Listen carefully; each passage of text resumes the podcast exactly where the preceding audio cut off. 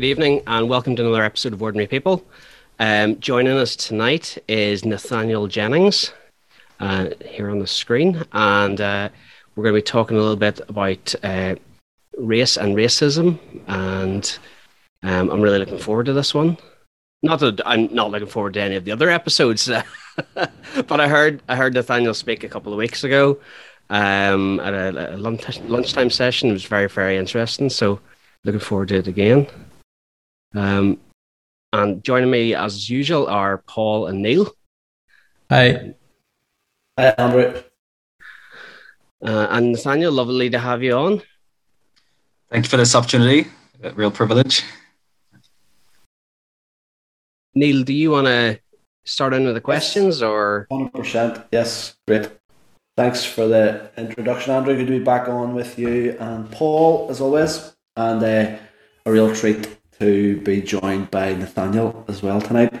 Um, Nathaniel, just really quickly, would you just, uh, before we get stuck into this, just tell us a wee bit about who you are, what you do, a wee bit about family, um, before we get stuck into the meat of this. Okay. Sure, sure. So I'm uh, joining you from East Belfast, where I've lived for the last 10 years or so. Um, I, uh, I'm the area rep for OMF International, uh, which is a, a mission agency um, so I'm their rep for for Ireland, but but based in based in Belfast. Um, live here with my wife Donna, who works for the Evangelical Alliance, and our two kids, Micah, who's 12, and Tabitha, who is is 10. Perfect, perfect. We should just say at this point. Um, for those that uh, are regular listeners, you will have heard Donna in one of our early earlier episodes I think it's safe to say that this is the first husband and wife team that we have. Okay. Uh, wow. and if you're if you're not a regular listener, go back yes, and find it and listen wonderful. to it. Um, yes, so Nathan, you've mentioned you mentioned uh, OMF, and we will pick up, I think, a wee bit of uh, of what your role within the mission agency, the impact that has on this issue that we want to talk about. But I want to just pick up that what Andrew has mentioned. I, I also want to commend you for that uh, for the session that you that you did with Embrace NI a number of a number of weeks ago now. Um, they're doing a lunchtime series. I think is that right? Uh, I was a stranger and and then their their conversation with you was around responding to racism, and um, and so it was that. This was, and, and as well, I've got to know you a wee bit over the last uh, over the last year or two. Uh, paths have crossed, and um, just really, just really valued um, connecting with you, and uh, so all of that, all of that's reason, more than enough reasons for for having this conversation. But would you just start? Could you just start by telling us a wee bit about your your own background? Yeah, so so when people ask me where I'm from, it's like, uh, h- how long do you have?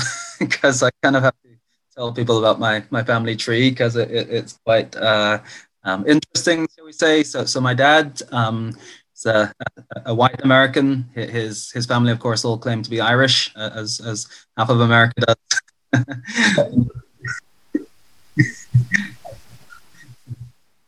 yeah, yeah, and uh, with my on my mum's side, my mum was born in in Manchester, England. Um, mum was English, but her dad was Jamaican. He migrated to England as part of the Windrush uh, generation in the early 50s. Um, but my parents uh, felt a strong calling to, to Bangladesh when they were young adults. Um, and they went to that, that country in the early 70s, met there, married, uh, and they're still there. They've kind of made it their home. So, so I was actually born in Bangladesh, brought up there, um, but then did my secondary school and university in in England before returning to Bangladesh um, to, to, to work. Um, and that's where I met my my own wife Donna, who who uh, who was working in the same Christian school um, from she, from East Belfast. She had she had qualified in Stranmillis and then gone to. Oh, did, did you meet in Bangladesh? So we actually met in Bangladesh. Uh, oh, I didn't know that. It was not on my radar at all before I, I met Donna from from East Belfast in Bangladesh. Wow. so it's it's strange, yeah. yeah. That's amazing. Thanks, thanks for sharing that, Nathaniel. And so I suppose we just we want to get right into the the meat of the conversation and and, and um, was the first question we want to, we want to ask around races. Your experience of that? Have you experienced racism, or how have you experienced racism due to due to your color? Yeah, yeah. So, so I, I guess some of you can see me. Those who can't, um, my, my my complexion. Um, I often get mistaken for being uh, Middle Eastern or North African. Some people think I'm Cuban, so I seem to have one of those faces. But but but but probably in Northern Ireland, most people can tell I'm not from here, uh, uh, uh um, and uh, uh, and and I've certainly my my my color has affected the way I've been treated in certain contexts. I think I've become really aware of that when I was in a, a white majority school in Manchester and received a lot of racial abuse and certainly verbally um, from, from from other kids, and just learned to to to to live with that. Um, later on, I I guess experienced a lot of being singled out, maybe for suspicion because of my appearance. I seem to always be the one in, in airports stopped and interrogated and, and asked to unpack my suitcase and, and asked all kinds of questions about where I was going and why. And so I'm a British citizen through my mum, but but I was often made to feel like you almost have to justify where are you really from? Why are you here? Even to the point of not so long ago near Stormont, I was stopped by police uh, uh, uh, and, and, the guy um, said uh, said something like, uh, "I'm going to let you off um, uh, with a warning, and and and this won't affect your visa, and you won't be deported." And I was thinking, you know, I, am a British citizen with the same rights as anyone to, to be here, but but but being made to feel like um, somehow I, I, don't quite belong here. Uh, uh, uh so so so I think it's that that sense of, of there's some explicit racism, but also some sense of of not quite belonging, uh, and and, and, and because of my my my appearance, that, that's hard. Yeah. How, how do you, you? You never want to get used to that. How like what is your what is your reaction to those sort of things, Nathaniel? Whenever like is it anger or what? What, what is your what is your emotions in moments like that? Yeah, I think think you you often feel a sense of shame and humiliation. Um, I think the Lord has. I mean, I'm aware people have experienced far far worse worse things than I have, but from what I've experienced, I, am I'm, I'm I thank the Lord. I'm I'm not bitter um, uh, against those people. I, I think it's a shame. It's disappointing, and it's sad that that they have attitudes which inflict um, hurt towards people. Um, and, and I guess I, I want to um, help break down those stereotypes and and and, uh, stand up for others who are experiencing discrimination, but also undo you know hopefully someone by meeting me, someone who they consider foreign uh, and and not white, and the way I behaved and act and the grace I show, will in some way um, you know do maybe some of the prejudices they have. So so so I'm a good, I'm a good witness as a Christian first and foremost. Yeah, and um, to go back to that the seminar that you did host, I I just so appreciated your your tone, Nathaniel, and your posture, and I thought it was like just really helpful for really helpful for people, really helpful for the church as well. Um, worth just pointing that out again. But uh, just while you're talking there, um, I um, my wife was given a book to read um, with uh, with the organisation that she works for. It was a book written by Ben Lindsay called "We Need to Talk About Race," and uh, Ben's a church. He's a black church leader in the in the UK, and um, he wrote this book, and I found it I found it really helpful. But there's just this image that sticks out in my mind that he had that he had shared towards the beginning of his book. The the picture was one of an iceberg, and just at the tip of the iceberg was um like overt, what he called overt racism, which was socially unacceptable. So he talked about the violent attacks and hate crimes and racial slurs and those jokes that we allow and the slogans that we allow. Um, but then he, but then obviously with the, with the iceberg, the big chunk that's down underneath, he talked about covert racism. So I don't know if that sort of speaks into what you're saying around like the disproportion disproportionately being stopped. So he was talking about what what becomes socially acceptable is like the media stereotypes or the disproportionate police stops. Or for my wife's job, um, within the care within within care, working with kids in care, the disproportionate amount of um, black and ethnic minority kids in the care system, uh, even within jobs, hiring discrimination, racial profiling. Like that's, I hope you get my point, and I just wonder is that like that? That's I just find that image really, just find that really interesting. Yeah, yeah, yeah. I, I think uh, obviously there is explicit racism and, and terrible racist abuse, but but I think as a culture, probably in the UK, we've come a long way in in accepting of that that um, overt racism, but that doesn't mean that in people's hearts and minds there aren't still deep prejudices and and certainly I think people of color we can we can sometimes sense that below the surface there are assumptions, there are stereotypes, there's expectations, and, and, and I often feel almost like it's unfair that um, like I want to be a good witness and I want to break down stereotypes they have they may have of me, but it's unfair that I feel I need to do that. You know, I, sometimes I think we feel we represent. You know, if, if I behave badly or do something wrong, that will color their view of every of color. Uh, um, whereas if, if a white person does something wrong, you'll say, oh well, he, he's just a he's just a, not a good person or he's a he's a plonker. But but if a if someone of color does, it'll be oh that's that's typical of those sorts of people.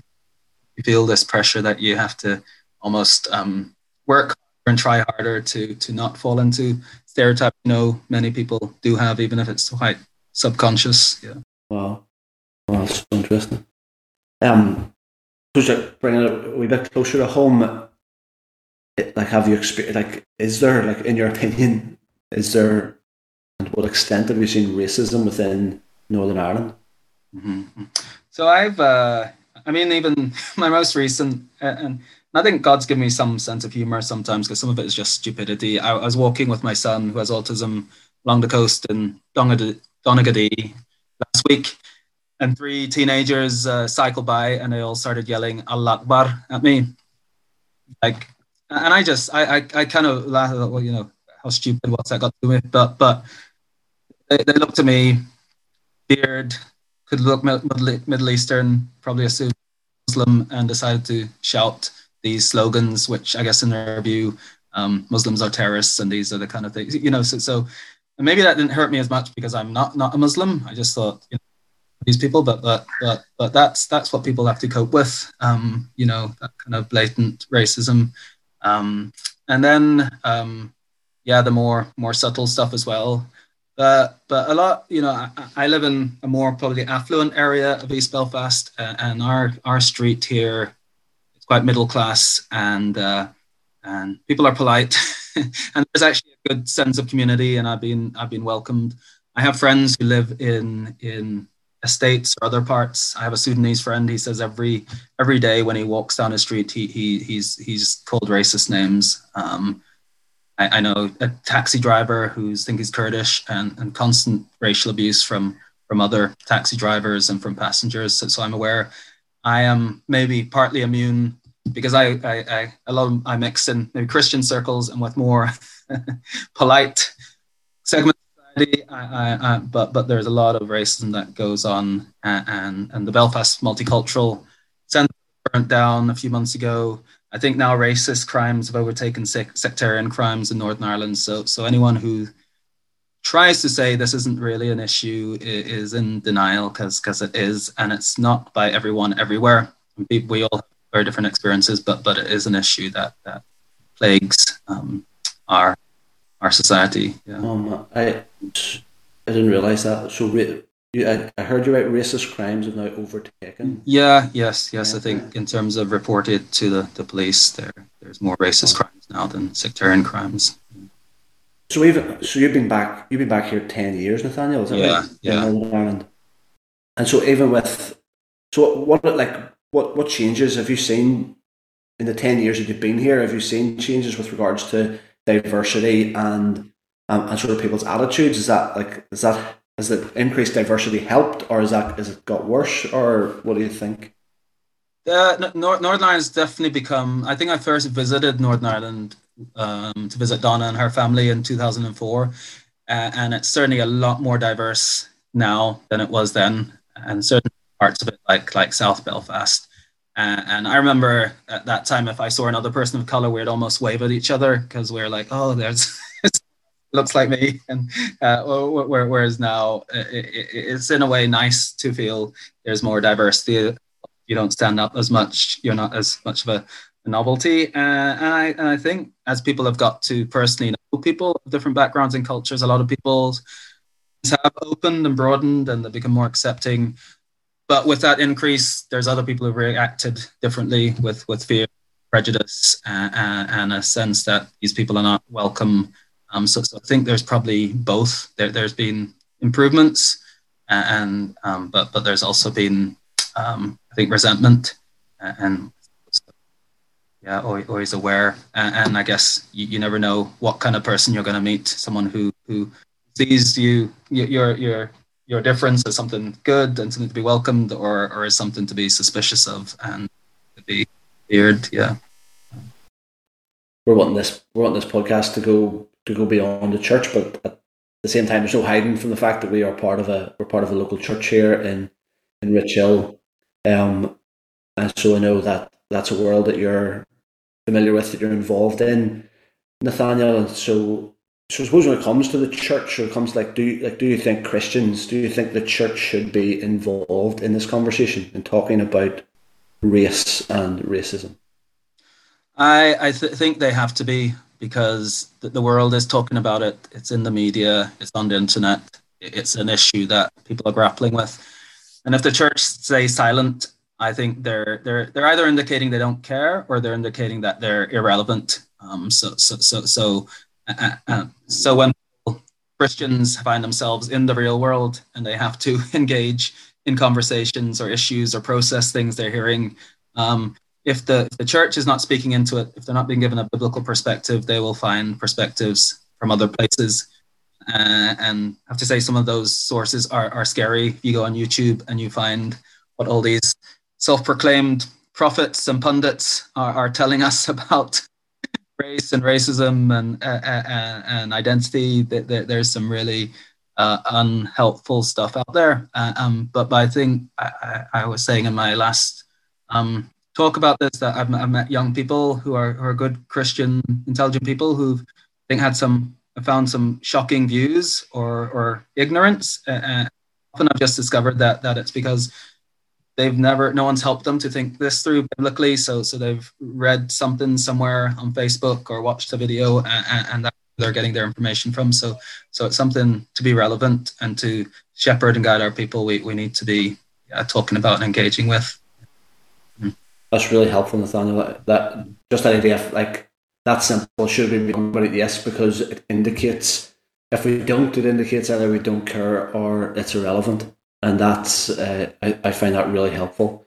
I think even I just find that line helpful for so much, but not just for the not just for the area of racism, but for many other many other areas. Because I think that that can be the cause of real disharmony in in churches, but actually also in society. Whenever we allow this othering to take place, like, so whether it's whether it's the issue of race or whatever the issue is, when we allow that, that othering to, to go on without addressing it. Definitely, yeah, yeah. It's really unhelpful. And as you say, people are going to get their information from somewhere, so there's a feels like a real responsibility on the on the church to be to be communicating something. Can you give us a? Can you help us, Nathaniel? Can you give us an idea how we can do that in a way that is that is helpful and and also constructive? Yeah, I, I, I th- think we have to keep asserting. I think there's a lot of identity politics out there now, and it seems the world is becoming more and more divided, fragmented. People just can't talk to each other. It's tribal, and and, and we mustn't let the church that infect the church, and it is infecting the church. So, so I think just almost the simplicity of going back to our identity is in Christ um, our identity as, as children of God, our, our loyalty is to his kingdom, um, our true brothers and sisters, our, our, our, our, our other children of God through Christ. whatever race or gender they are, wherever in the world they are, they're rich or poor. And, if we really have that true biblical vision of what it is to be human, what it is um, to live in this world as a Christian, then, as you said, all those issues, race being a very important one, sh- should be seen through that lens. Whereas um, with a lot of the politicization and the tribalism, a lot of people getting their value and identity in, in other things and, and actually diluting that, that true identity in Christ. And I think when we get that right, a lot of other things fall into place and find their perspective. So, so, so and then those things you then apply to to to whatever you're talking about, whether it's race or or, or, or something else. Um, so a very foundational level, I'd say that's it's going back to that. Yeah, yeah no, great. I, like it seems really simple. I think it's one of those. It's one of those things that I think you've been around, whenever you've been around church. I feel like I've been around church my whole life, and you, you always hear Genesis chapter one, and you read like created God created us in in His own image. There's been something about that over the last couple of years that I've I've found myself like being having to, in the most basic way just remind myself constantly anybody that I encounter, like wh- whatever their orientation, whatever their political, pers- whatever they're made in the image of God. No matter who I bump into, whatever I can make all the judgments in the world, but there's only one judgment that I know is right, and that uh, they were worth Jesus stand for. You know, and uh, as you say, that's at its most basic and foundational. But I've found myself over the last number of years having to get to that place. Definitely, yeah. So that it almost becomes second nature. That no matter who I you come across, that is what I do know. They're made in the image of God, in His likeness, and they were worth. They've like sometimes it's hard, but they're they're of infinite value, like incredible worth that Jesus would have given His life for. You know, and that's um, really really seems really basic, but it's not always it's not always implemented really well.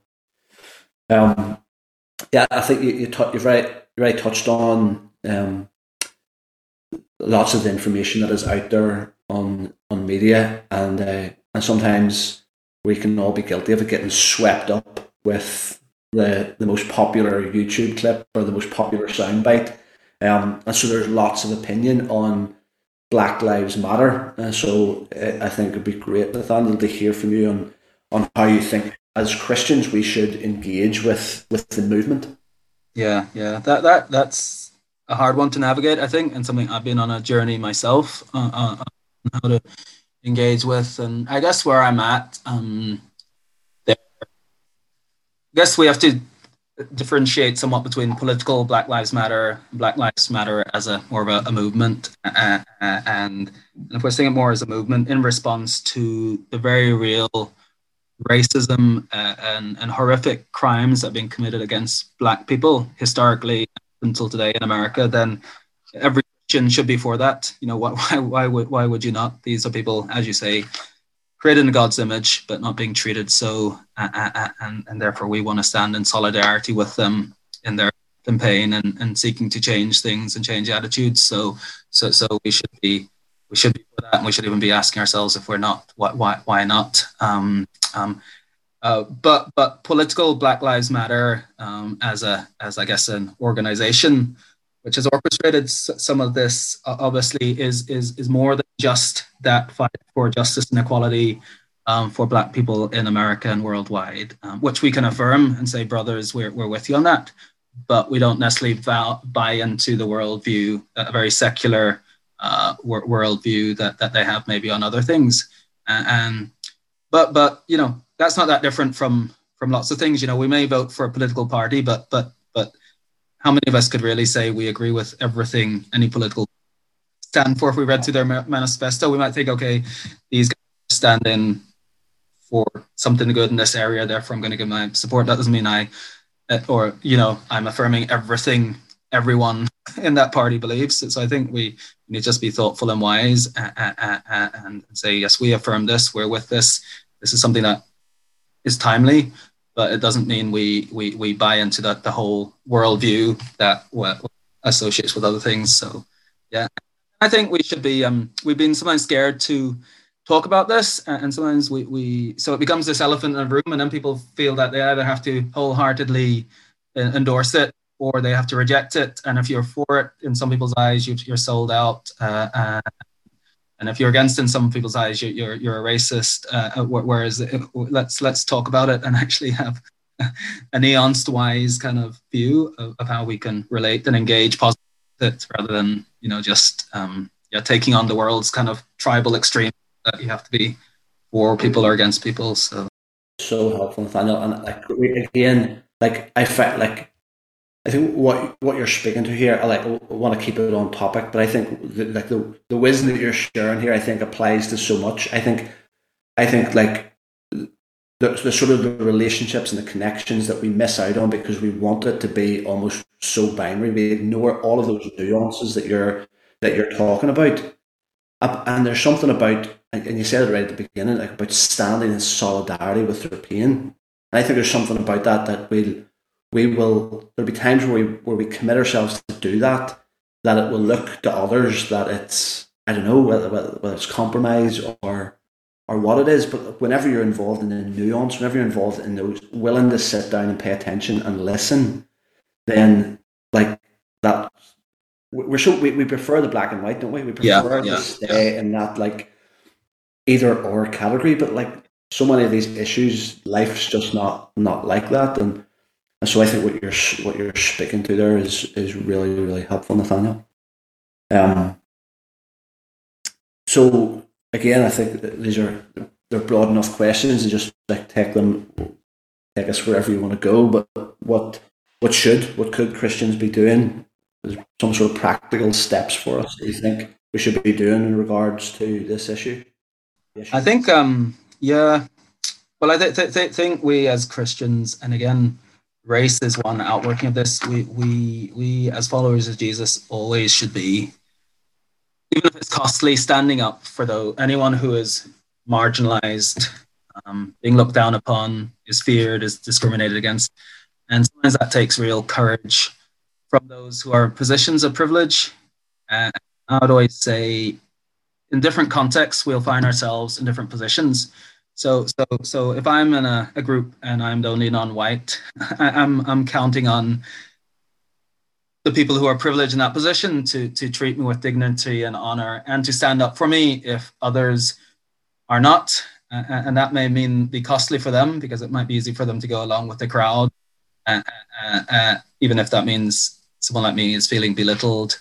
Um, but I could be in a room where where you know, there's there's we're all men and there's a woman, and then I am in a position of privilege, perhaps, and that's when I need to be Christ-like and be thinking, okay, let, let me make sure that she has been honored here and nothing has been said and done in a way that that that that is disrespectful or objectify her or and that can be costly for me when i lived in bangladesh um, I, I was privileged just because i had a foreign passport. I was relatively rich and educated compared to most of the society. So, so, so, so, so I was often in positions where, where I, I needed to be standing up for people who were uh, poor and, and were marginalized or, or were not treated with respect. So, so, so, so, so I think when it comes to race, it, it's as Christians, are, are we, when we're in the majority, um, are we going to be courageous and, and, and stand alongside up for those who um, are um, often being marginalized or, or, treated differently. So I think that's one thing. And, and, and and some of my worst situations actually have not been necessarily my, my, my hurt me most, not necessarily the, the, the people who've been perpetrating the racism. Sometimes I thought they, they don't know better, but it's people who could have stopped it and chose not to. I was in a class, I think I've told this story before, where, where, where where um, the, the kids were making racist jokes. I was only non-white there. And so this was really humiliating for me. I had to tolerate this and just put my head down because I know I knew saying anything would just draw more attention to me. But but what really, when I look back, really um, I find really difficult is that is that the teacher was in the room. She, she, she was a white lady and she had the authority at any stage to just tell those kids to stop or rebuke them and she just let this carry on. So so so um, you know, think when we're in those positions where we can you know, sometimes people say silence can be complicity, and and, and that it can when when we choose not to, um, yeah, stand up for for someone else. Yeah, so um, challenged by that to, to protect them. For the because you you're like it's almost like it's default. Your your my well mine is anyway. My my human nature, my default is whatever is I'll do and say whatever is going to cost me as little as possible. And so that, that there are the moments whenever you realize actually you can you can trick yourself, you can justify yourself by saying, Well, I didn't say it or I didn't do it or I didn't laugh at the joke or whatever, but actually your your complicity was in your silence and that's human nature and that's why you know also i, I don't speak with any sense of uh, you know I, I, I i've been just as guilty in other areas where i've been in a position of privilege and, in a position to stand up for others who were in a position of disadvantage and there are times i've done it and there are times i i, I haven't. I've been a coward and i've decided to keep my head down so so i think think it's again us all having Jesus was uh, so so gentle and humble, and yet he was so strong and courageous when it came to standing up for truth and justice and marginalized, and and that combination of of, of being loving and gentle, and yet being so, um, I guess, strong to to, yeah, to be willing to stand not, up. Not that I want to for others. Everybody with um, with, me, with me preaching, but you just what you're saying there, Nathaniel, reminds me. I think of the response of Jesus to the woman at the well, where I think I think that was courageous because he was doing something that was like that was a great cost to himself. I think it was a like potentially a great cost to his reputation to those that were following him because he just didn't do that. But it was in order to reach the, the that the one who was most marginalized, and he did it so graciously and so tenderly. And that, and that was my favorite part actually of of just reflecting on the resurrection story recently was how the account of Mary Magdalene where like she was, there was probably nobody in a way more marginalized than her, but he he reveals himself, he makes himself known, and gives her the go, the first the first go of the gospel. He gives to this this woman, the minority, marginalized woman. It was incredible. The impact that then has on, on, on the person who's marginalized, because if we're, we're talking, we want to be countercultural witnesses who are different, then if you're the one who out of a group at uh, uh, cost yourself stands alongside per- that person, that person is going to why, why? They're, they're going to ask why, aren't they? And then we to say, well, it's it's not through any goodness or, or my own strength. It's because of who I'm, who my allegiance is to, and trying to follow his example and do his will. And, and it can be great missional opportunities as well when we when we stand alongside people.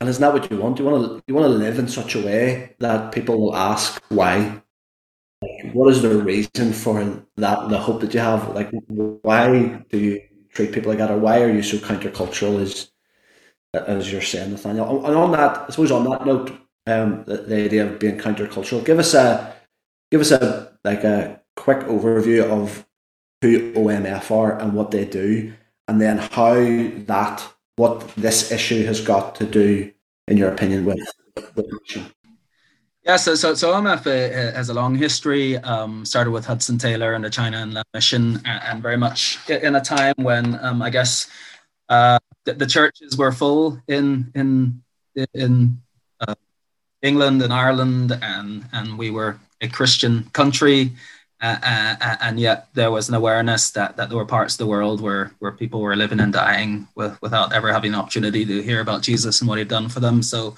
so he with others of his generation decided to do something about that and uh, and, and go and mobilize others to go and, and live amongst those people sacrificially um, in order that they could um, see and hear um, about Jesus and, and, and his, his love.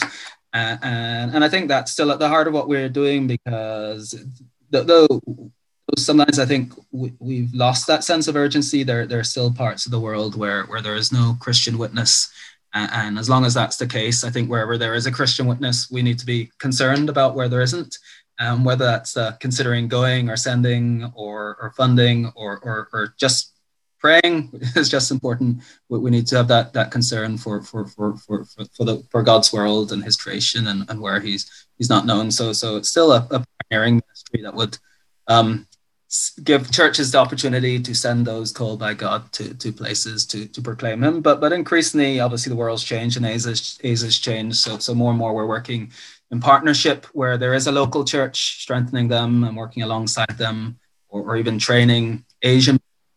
You now do a lot of the pioneering work, but but really, there's a job still for partnership between the church in the West and the church um, elsewhere in the world. Um, but also, as the world has changed. Um, many of those people who we would have uh, gone to Asia to reach are now living on our on our in our communities and our doorstep. So they're you know Hudson Taylor founded the China Mission for people to get on a ship for six months and sail to China. Now there's uh, hundreds of mainland Chinese students in Queens. So so so so so why would we not be concerned for them? They are befriended and Christ is shared with them and they come to faith and they go back to their own country positions of influence. Think of the, the gospel impact that could have through their networks and their families and their friends. So, so, so, so that's meant we very much so um, have, have, have a real, uh, we see the mission on our doorstep as well, uh, culturally, and, and, as well as doing that ourselves with, with you know, many of our workers maybe have expertise in having lived in other parts of the world, they know language and culture, and they so, so they're doing that now with those people groups, maybe in the UK and Ireland. Um, but also really equipping churches and, and Christians to have that real um, global mindset that reach the nations, but realizing those nations are often now, you know, right, right in their community and, and challenging them and equipping them then to, to, to, to, to reach out to them and think about, you know, that the great nations can be reached, you know, right here, which is maybe the, you know, if we had Chris, you talk about Christian perspectives on migration and, and people and Ireland becoming more diverse, you know, and, and, the fear and the prejudice. But wouldn't a Christian perspective be to think of the, the opportunity and the goodness of God to bring, move people around the world and bring nations to our doorstep who we can share our faith with, who, where we never could have, we couldn't have dreamt of it, you know, um, a generation ago. So, so trying to, I guess, encourage that kind of mindset and then, then help people to do that. Yeah. Yeah, like as you cast the vision for that, Nathaniel, it's hard not to get to feel excited about the possibilities of that. Yeah, that's uh, that's that's really good. Thanks for that. Um, I think we're, we're coming near to a close. You know, like I know, Paul has uh, Paul's a couple of thoughts. I don't know, Paul, if you want to take this opportunity to. I don't know if you've had uh, you you've been doing a bit of work with uh, Embrace NI. Um, and one of their things is around asylum seeking and, and refugees and so on. Um, I wonder if you could say anything about, uh, or, or, or do you know much about kind of where politically we are with as far as uh, you know how we let in refugees and uh, how how what we do for asylum seekers and so on.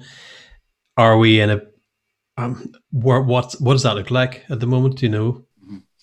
Uh, I, I wouldn't. I wouldn't be an expert, but I I know there there are um, certainly from particularly from certain parts of the world where there's conflicts. There are numbers of asylum seekers. Um, highest uh, concentration probably in, in, parts of Belfast, South Belfast, but but also say Syrian asylum seekers scattered around Northern Ireland, and uh, you know there's some sensitivity around that because, as we said, not everyone um, is is welcoming to, to to these people, which is very sad. Um, but I think there are opportunities to to to to engage um, and welcome and bless them as Christians. And I think organizations like um, Embrace uh, and uh, International Meeting Point, which is a ministry of the of, of the Presbyterian Church in in South Belfast, you know, are allowing Christian, they're kind of gateways for Christians to get involved in, in serving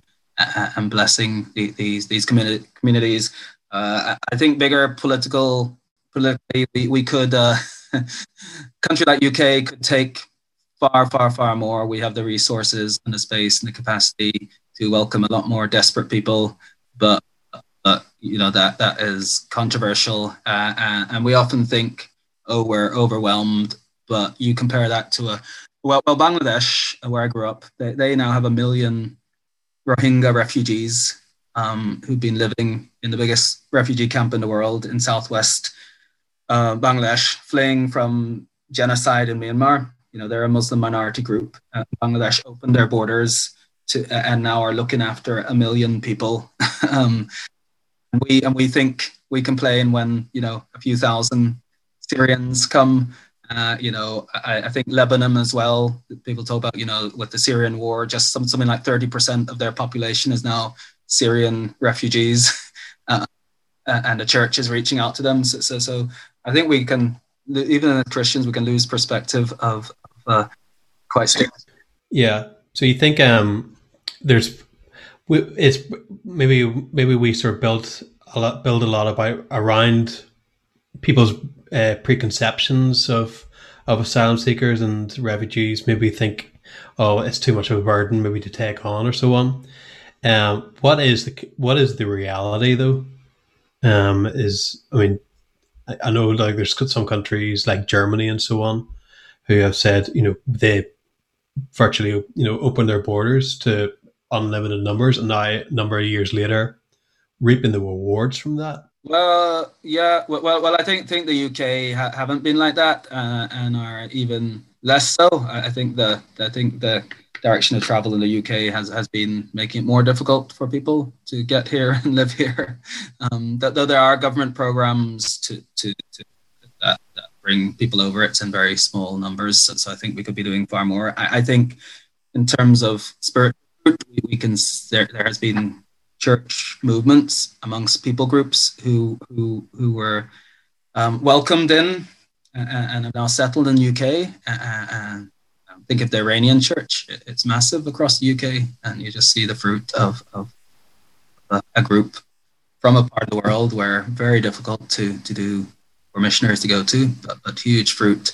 Now they've come to, to places um, where there's freedom and they can be witnessed to. So just the possibilities are, are this. If but the political will, I wouldn't say is, is really there. Of course, it, it can change, but uh, so we need other ways to probably lead the maybe lead the way, lead the charge with that. Um, yeah, I, I think um, yeah. Again, again, yeah, yeah. That that's complicated because there, I think uh, so much politics has become uh, identity politics, and there's growth in nationalism uh, and views. I think that think let's protect what we have. Let's close our borders let's be fearful of of of, uh, of uh, other others and other things uh, uh, and i don't want to get involved in the politics of that but but the practical outworking of that is often um, preventing people who are desperate for security and a livelihood and opportunities um, to, to, to come to a place like uk or ireland where we have it in abundance um, because there, there's there's a lot of political leverage in demonizing these people and creating fear um, and keeping them out. But, uh, but just that othering is that like it's it's that it's that othering what what pains me in this issue and others is the othering and then the fear of others that is then like created from from nothing and it's yeah and i think again I, I'm, I'm not trying to say anything political. I, I'm saying it's a mindset, you're right, of, of being fearful of the other and creating them as a stereotype, as people to not trust, to fear, and and, and um, that should be challenged. And I guess I'd, I'd just make one more point about then when we do find people, cultures and ethnicities in our communities, or even coming to our church, I, I think I think in Northern Ireland generally, I've experienced people are are are, are Christians certainly are, are polite and, and generous, uh, um, but but these people really they want to belong, and and and and often they've left friends and family and they've come to a place where they're strangers and aliens, and and, and they want to be valued and, and embraced and not be seen as charity cases, not being seen as poor people who we can help and feel good about ourselves, but but people who God has brought to us and actually we can learn from, who can enrich us. And if we had that kind of view, then when someone of a different color or culture comes in their community, we would be excited about them. If they came into our church, we would embrace and welcome them because I think God has sent you to to teach us and to challenge us, not for us just to make you um, an object of our party, and to go beyond just that that politeness.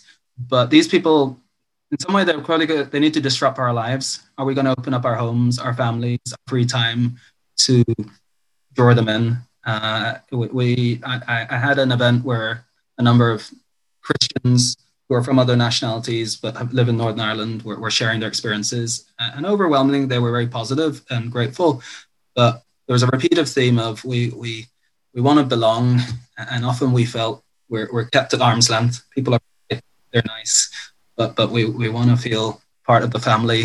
and, and, and I think we as Christians, I'm talking about myself as well, that hospitality needs to be probably more radical and more generous. And, and, and it's going to be costly because it will disrupt our, our life as it is. What you said there about belonging, that, that was the thing that, like, the key thing I took away from what, what you said um, a few weeks ago when you spoke, like, it really stuck with me. And it, it made me think about um, how we can be we can be very good in the church at, at accepting people in the, you know but it's it's like nothing is said. It's it's almost like in the story of the you know the Good Samaritan, you know, people crossing over the street. You know, they you know they they'll keep their heads down. You know, they're not making a fuss. They're not being overtly racist or or um or ableist or whatever it is. But but um but they're not you know they're not welcoming. It's that extra step is what people need to to to do. That getting out of their comfort zone and bringing people in to their homes. I think that's a wonderful idea. Absolutely, that's so so rich. That Nathaniel, thanks for that. Um, because that's what as I suppose in positions that whenever you're find yourself leading, you never want to be, you never just want to like create like tokenistic gestures just to be nice. Like as you say, it has to go, it has to go deeper than that. And again, just to quickly refer to that book that I mentioned at the beginning, that was the overwhelming experience. Just what you've said there, I found that interesting because that was the overwhelming experience that this guy, this guy Ben Lindsay had, this black pastor, is in his communication with with other nationalities. That people were nice and they were polite, but they were definitely kept at an arm's length, and that was his point. That was all. That was probably the takeaway for me for the book was. Uh, until we're willing to open our doors, until we're willing to sit as equals around the table, then that we've still we've still a lot of learning to do. yeah and it takes i think um yeah courage being willing or to have your life disrupted but but also not the fear of making mistakes. And i believe a lot of people it's not even necessarily prejudice. It's almost like you know what what would i say? You know, it might be awkward. I might say uh, but that paralyzes them you know whereas whereas but i think you keep it simple and you're you're friendly to someone, you're welcoming to someone, you smile, you, you take an interest in their lives. Maybe you don't know what to say, but ask them about their families, their background, and, that just um, draws people in and opens up relationships and conversations. But but but, but I understand that it takes awkward first steps, and you will make mistakes, but that's that love covers a multitude of sins? And and we, it's not an excuse not to not to not to do it. Yeah. Uh, if I ask really quickly about so like we're talking about some of the touching on some of the political stuff, and part of me is like, well, what we can like the next generation can take this and like do this a lot better. And so sometimes I just wonder, like, uh, we're I'm a father of four kids, and that's sometimes whenever these whenever these things come up in the news and the, and the and they make their way into the in the onto the TV in the middle of our time with family. What is it that I want to communicate to my kids as they're growing up? And obviously, this is closer to home for you, Nathaniel. I just wonder if there's anything you can sort of speak into what you what you find helpful to communicate to your kids. Mm-hmm. mm-hmm. I, I I think it's just compassion towards people. You know, you know, often we see people on the media on the news, so they're, they're objectified. to probably lead the, um, these people somewhere, lead the, way, lead the charge with that. Muslim, yeah. such and such, or these, uh, and just helping our children see that these are real human beings who who are are often suffering uh, and need love and welcome. Uh, uh, and just to create that in their their heart. And and I think a, a, a that that sense of, I mean, I think think if a you know, it's not if, if, if you live in an area that's predominantly white and your school is predominantly white and your church is, you know, that, that's not through racism, that's just the way it is. Yet I still you can create within a child in that environment an awareness that that they are global Christians, that they have brothers and sisters all over the world. And that's a beautiful thing. And if you create in them that curiosity and, and, and that valuing, that that sense that, that we're of all colors and tongues and nations, and one day we'll be worshiping God, you know, our diversity, that then then surely when they actually come to to meeting people themselves of other cultures and backgrounds, they're going to have a, a, different perspective. So so I think we can try and keep in, instilling that uh, uh, and be aware that the world will be telling them a different story, uh, but but we want to keep countering it with compassion and grace and uh, uh perfect keeping our own hearts right as well. Yeah, I really agree that. That's brilliant. Thank you so much. Um, we're we're almost out of time, and uh, the most important question of all, Nathaniel. what, are, what are you, this, I think this has got the stage where I'm just like, I guess the stage where at the start of another week, I'm like, I just need, yeah, yeah. somebody tell me something else to watch on TV or something else to read. Okay. So you sure time, you want to class this as the most important question? Neil? Know, sure yeah, yeah. I'm gonna, I'm gonna let you down now. Edit, that, edit the most, read all sorts of stuff. Edit the most important bit, and uh, and now for the final question, Daniel, what is it that you're reading or re- listening to or watching that you could recommend to us? Yeah, um, th- there's a guy called Krish Kandiah, and he's doing a series of webinars, just this conversation about race and grace, cultural church. So, so. Um, he's worth i've been tapping into that and he's almost weekly been doing that and, and kind of reflecting on what's going on in politics and the world and and and um, so so I found that really helpful just just for my my i think anyone is welcome to that um, there's a book i i'm aspiring to read it's called uh, stewards of eden i feel like creation care has become an increasingly big thing we're thinking about in in omf uh, uh, uh, so, so I'm reading this book to, to inform myself in an area I, I am admittedly don't know too much about. And, and I always love reading the, the, the Jesus Bible. For some reason, maybe it's my, my uh, mental capacity. It, uh, it's just beautifully written and familiar stories somehow come alive when I, when I read again and that. For some reason, I, every time it comes to Easter, I always find myself looking for the Jesus Storybook Bible uh, for that for that whole week. I I just really yeah. appreciate it. It's just beautiful to read, isn't it, for yourself and, and with a, a family. I think the adults and the kids get out of it. Yeah. Very good. Well, maybe that, I wonder if that's. What, what, let us know how you're getting on with that uh, creation care. That what that's. Sure, sure. Yeah, yeah. I think we're we're just sort of dipping into it, like really interested and hearing Tearfund and other like just seems to be really, yeah, yes. really on the radar of lots of of uh, different. Yeah, yeah, we're we're really leaning into that. So yeah, it'll be good. Very good. Um, yeah, keep good. talking about what. Super. Where God leads, yeah. Nathaniel, thank you so much. That's uh, honestly, it's been so rewarding. I really value your your wisdom and your input and your time tonight. Thank you for thank you for giving us oh, your it's a, a, a, pleasure. No, thank you so much for the, the opportunity. Uh, bless all, all that you're doing. Yeah. Thanks, thanks, Nathaniel, Andrew, Paul. Thank you, guys. Good to be with you. Thanks.